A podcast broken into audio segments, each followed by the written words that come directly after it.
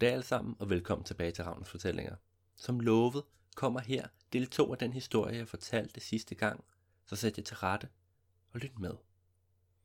Rustmåne, del 2. Der var næsten helt stille. Kun de mange ventilatorer udsendte en svag brumme, og det var egentlig ikke beroligende. Maskiner og planter. Men ingen dyr og mennesker. Johanna kunne ikke lide det her sted. Gangen fortsatte i længere tid, og jo dybere hun kom ind, jo værre blev lugten. Der var svamp i tæpperne, svamp som udsendte sporer, når de blev forstyrret. Det kunne næppe være sundt at indånden, og Johanna tog derfor det klæde fra munden, mens hun langsomt arbejdede sig fremad. På et tidspunkt delte gangen sig i tre identiske korridorer, og Johanna kunne se, at langs væggene i alle tre var utallige døre. Der var ingen grund til at vælge den ene frem for den anden, så hun tog blot den til venstre. Alle dørene var markeret med et nummer, som værelser på et hotel, og med nogle af dem hang der sågar ved ikke forstyrre skilte på håndtagene. Johanna stillede sig foran den første dør. 245. Skiltet såvel som selve døren var ganske rusten, og hun spekulerede på, om døren overhovedet ville gå op, når hun trak i håndtaget. Hun tog en dyb indånding, holdt i håndtaget og trykkede. Døren gav efter, og inden hun nåede at se, hvad der lå i rummet, blev hun overvældet af en helt forfærdelig stank. Rådent kød, død, masse krav, fluer, madikker. Det var disse associationer, Johanna fik af stanken, og skønt der ingen fluer var, afspejlede de da også ganske godt det syn, der dernæst mødte hende. Der, midt i hotelværelset, lå resterne af tre personer. Der var ikke meget tilbage. Flere steder var knoglerne synlige, og der hvor de ikke var, var de kun skjult af et tyndt lag skin. En af personerne havde haft en kunstig arm, der nu var faldet til jorden og langsomt rustet væk. Line lå i hvad der kun kunne beskrives som en slimet, gullig væske, og Johanna havde slet, slet ikke lyst til at vide, hvad det bestod af. Det lignede, de havde ligget der i lang tid, hvor det længe var svært at sige. Uden fluer eller dyr overhovedet, var det nok gået betydeligt langsommere end normalt. Suk. Dette var et rent helvede, og Johanna ville frygtelig gerne ud herfra. Hun kunne prøve at snige sig tilbage den vej, hun kom, men hvad skulle det dog nytte? Hun har stadig ingen motor, ingen langdistanceantenne, og slet ikke nogen materialer til at reparere skroget med. Om hun døde af sult og hedeslag på overfladen, eller af skræk hernede, gjorde ingen forskel. Hun blev nødt til at finde noget information om dette kompleks, dette dødens hotel, og for at finde det, måtte hun undersøge disse værelser. Suk. Johanna tog et skridt tilbage og træk vejret dybt. Okay, hun var klar. Så holdt hun sig for næsen og gik ind i værelset. Hvert et skab og hver en hylde blev undersøgt, og skønt de var fyldt med ting, var der intet, der hjalp Johanna. Hun søgte efter et kort, en brochure, et eller andet brugbart, men ak. Hun fandt kun glemte minder fra den afdøde familie. Et specielt idyllisk familiebillede fik Johanna til at kaste endnu et blik på ligene. Det skar hendes hjerte at se dem liggende der. Knoglerne, skinnet og slimen. Og mens øjnene løb i vand, bemærkede hun noget besønderligt. I slimen var der en masse små, ja, ting. Hun satte sig på huk og så da, at der var hundredvis af små metalliske splintre. Præcis ligesom den brød, hun kort forinden havde fjernet fra sin egen hånd. Hvis en af dem kunne forvolde så meget skade. Joanna havde ikke lyst til at tænke nærmere over det, så hun rejste sig op og gik ud af værelset. Nu prøvede hun dør efter dør, og måtte hurtigt erkende, at de fleste var aflåst. Dem, der ikke var, blev renset i håbet om at finde, hvad hun søgte. Nogle af værelserne var tomme, men de fleste af dem blev Johanna mødt af lige så grusom syn, som det første rum havde budt på. Det virkede som om folk havde prøvet at gardere sig bag døre uden held. Hun søgte og søgte og søgte. Og da hun efter timevis skulle til at give op, fandt hun endelig noget, der så lovende ud. Det var en folder, der reklamerede for et hotel, og Johanna kunne genkende billedet, der prydede forsiden. Det viste det underjordiske drivhus. Inde i folderen var der et kort over hotellet, og det blev hurtigt klart, at det ikke var noget almindeligt byggeri. Det var et enormt intergalaktisk hotel, som bestod af adskillige forskellige sektioner sat sammen. Der var i alt 56 identiske komplekser, og det sammen dannede de en kunstig skal omkring, hvad der lignede en asteroide. Mens Johanna kiggede på kortet, dæmmede det langsomt for hende. De havde bygget en kunstig måne. Et luksushotel, En måne fuld af overflod, oplevelser, markeder, robotter og metal. En måne af død og rust. Og Johanna var havnet inden i den. Okay, okay. Hun skulle nok overleve det. Hun skulle bare finde der. Johanna fik øje på et område på kortet, der var markeret som maskinrum og hovedlager. Hvis der var et sted, hun kunne finde, hvad hun søgte, så måtte det være der. Hun stod for en stund og prøvede at finde ud af, hvor på kortet hun var lige nu, da det gik op for hende, at det ikke var nødvendigt. Alle de ydre komplekser var identiske. De havde alle et marked, et beboelsesområde, en sal til rekreative udfoldelser, samt et kæmpe drivhus, der forbandt dem alle. Og de havde alle en elevator til overfladen, samt en service-elevator, der gik ned til kernen af månen, ned til broen, maskinrummet og lageret. Så vidste Johanna, hvor hun skulle gå hen. Tilbage gennem gangen, ud i drivhuset og så til højre. Tag elevatoren ned, og voilà, bingo! Altså, hvis ikke hun blev stukket til døde på vejen. Johanna gik hen til døren, hun så hastigt havde smækket i tidligere og lyttede efter. Stadig ingen kunstige vingeslag.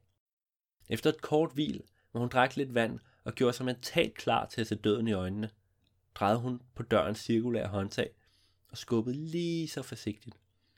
Kysten så ud til at være klar, og Johanna sne sig ganske stille afsted. Johanna havde ingen våben.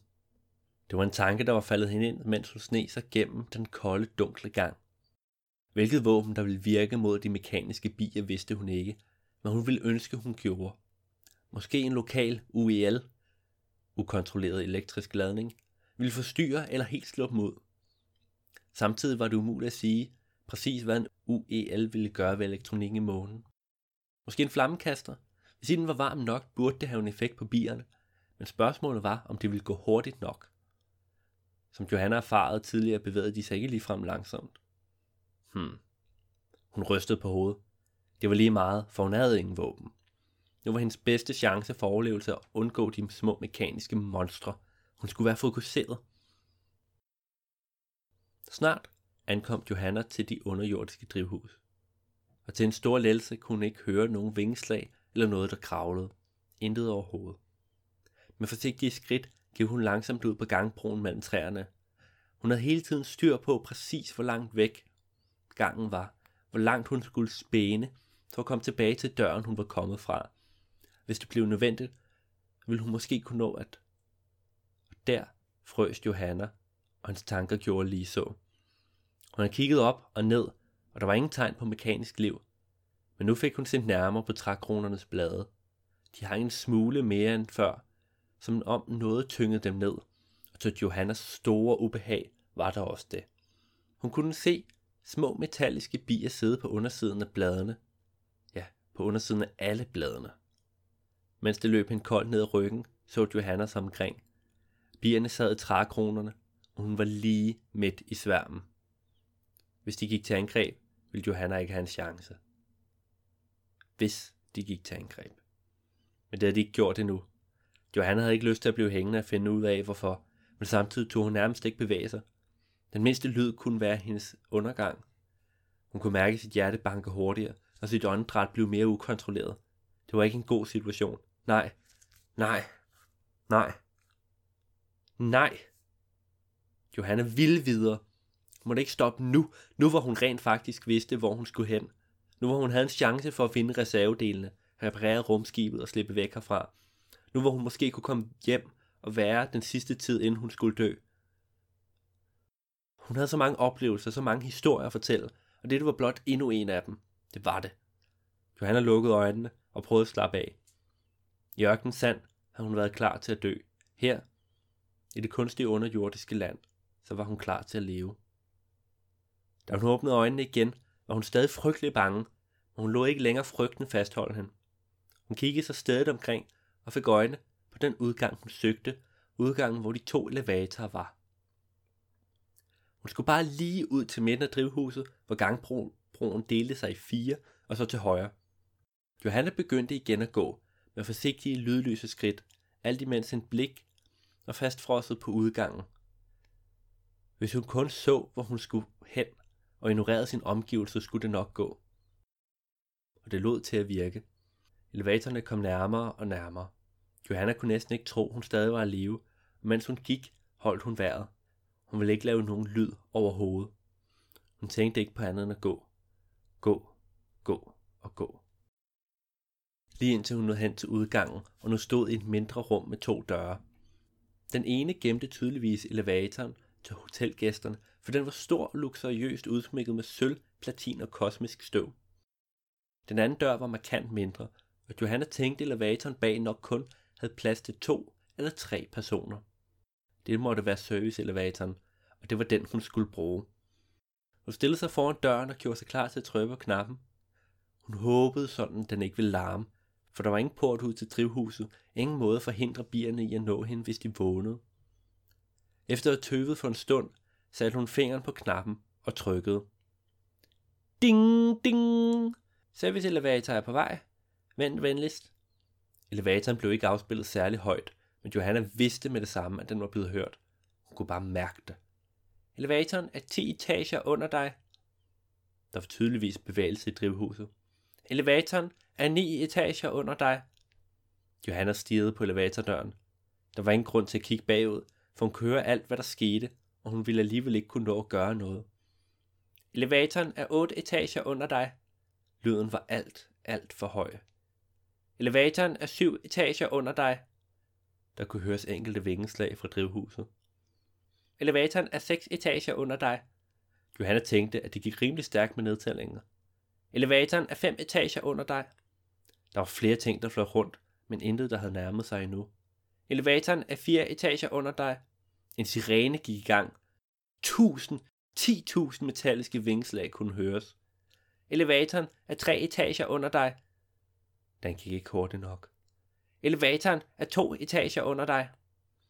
Johanna kunne høre sværmen med død og metal nærme sig hastigt. Elevatoren er en etage under dig. Tiden syntes at være gået stå.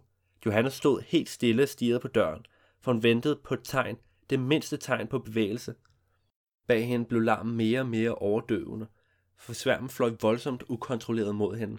Den skrabede mod gangbroen, så knisten fløj, og sirenen skreg stadig ufortrøden. Elevatoren er nu ankommet. Endelig gik døren op, og Johanna sprang ind. Hun hamrede på den første og bedste knap, og snart lukkede dørene sig. Gennem den sidste lille sprække nåede hun lige at se sværmen flyve ind i rummet, inden dørene lukkede tæt, elevatoren begyndte sin rejse ned i dybet. Johanna faldt på knæ og trak for første gang i utallige minutter vejret ordentligt. Hun gjorde det, mens hun fra elevatorens kolde gulv fejrede hendes fortsatte overlevelse, så hun nærmere på knapperne og trykkede på den, der hed hovedlager og maskinrum. Så håbede hun blot at finde, hvad hun søgte dernede. Johanna næv sig i sin venstre arm, og måtte erkende, at hun stadig ikke kunne mærke noget som helst. Det var fuldstændig larmet. Hun havde rejst sig op igen, og ventede nu utålmodigt på elevatoren skulle nå kernen af månen. Hun næv igen. Intet natter. Det ville nok blive ganske besværligt at reparere skibet med kun en arm, men den tid, den sov. For først skulle Johanna jo finde reservedelene, og så transportere dem til overfladen. Da serviceelevatoren endelig stansede, og dørene åbnede med ding, blev Johanna mødt med en svag, gullig skær. Hun trådte ud en gang, der forbandt to rum, men der var så dunkelt, at hun ikke kunne læse, hvad der stod på de lukkede døre. Hun fandt sin lygte frem og gik hen mod den nærmeste dør. Hovedlager stod der med sorte bogstaver på væggen mellem dør og loft. Sådan! Johanna tog lygten i munden, holdt i håndtaget med sin højre hånd og skubbede til. Døren åbnede sig, og snart stod hun inde i en sal af en eller anden art. Hverken loft eller fjerne vægge kunne ses, for der var intet andet lys end det lys, som lygten gav fra sig. Men Johanna var ikke i tvivl om, at dette var et enormt rum. Man kunne høre det på akustikken. Det lød som om hver lyd fortsatte i det uendelige langs de endeløse rækker af reoler, som fyldte hele salen op.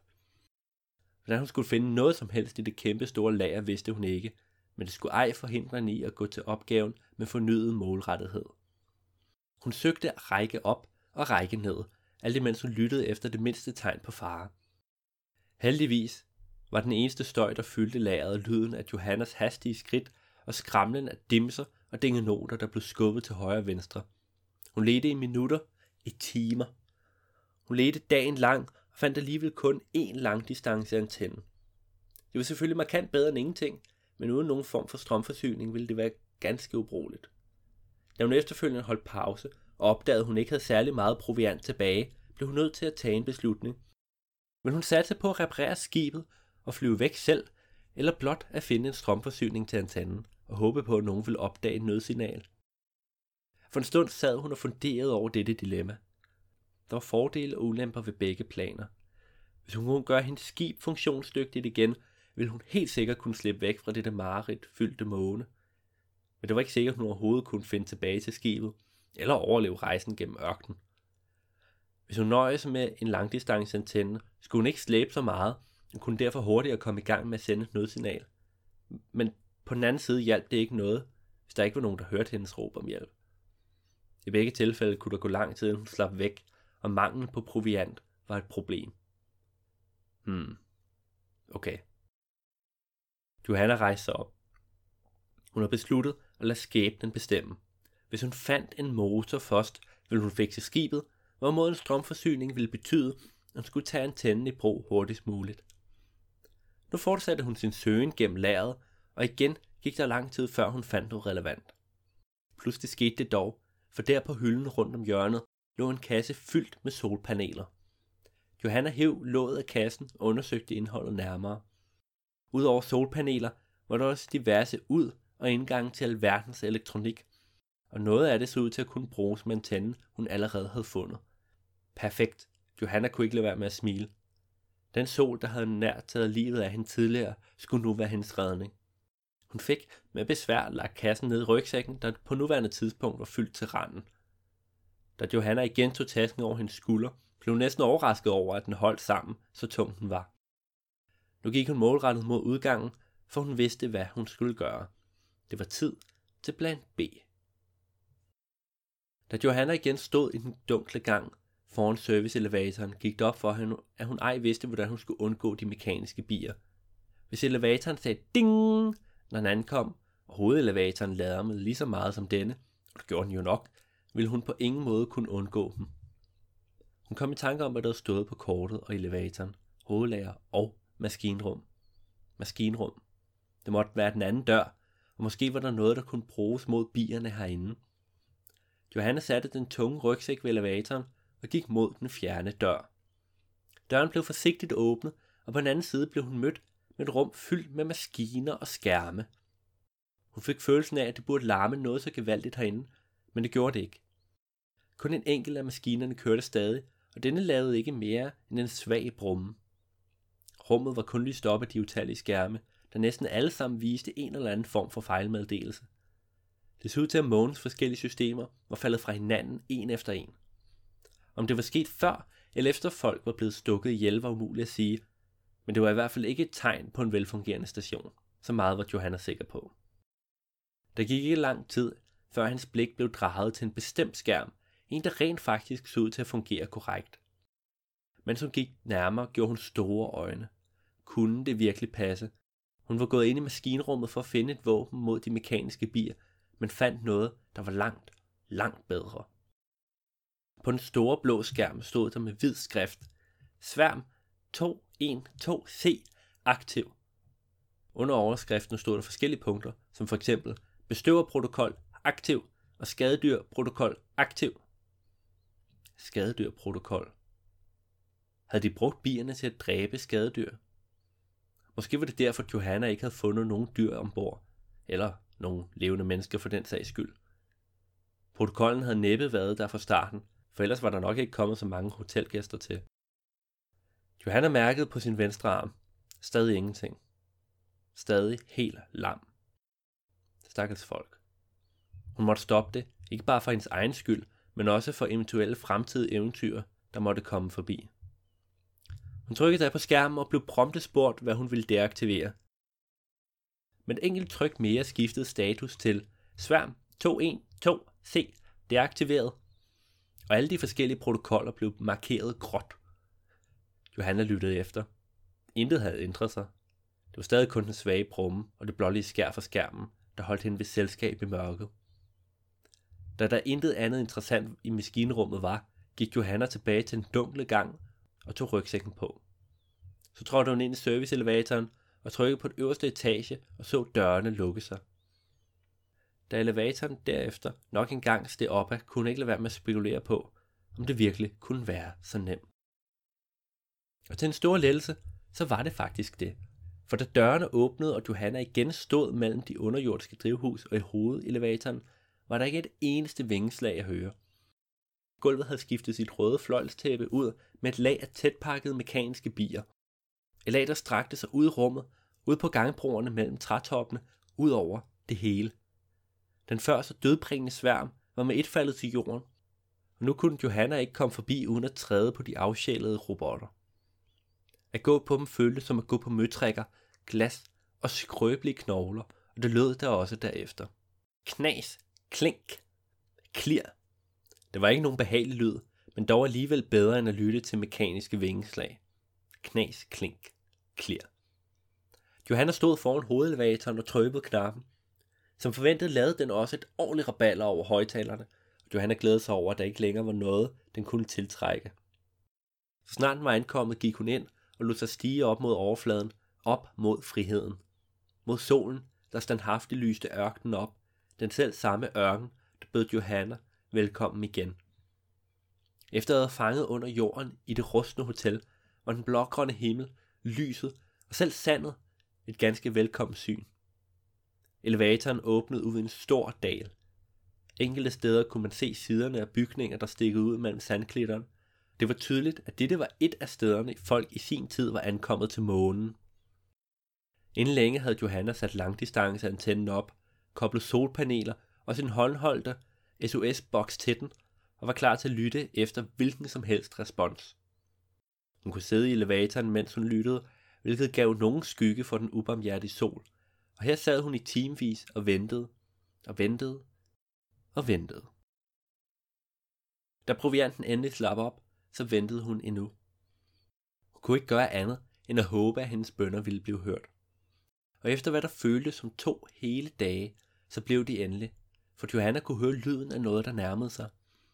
Det lød som et skib, der kom nærmere, og da hun besværet fik kæmpet sig ud og så sig omkring, fik hun øje på det. Der i himlen, lidt væk, svævede et skib. Det søgte tydeligvis efter noget, for det fløj langsomt frem og tilbage.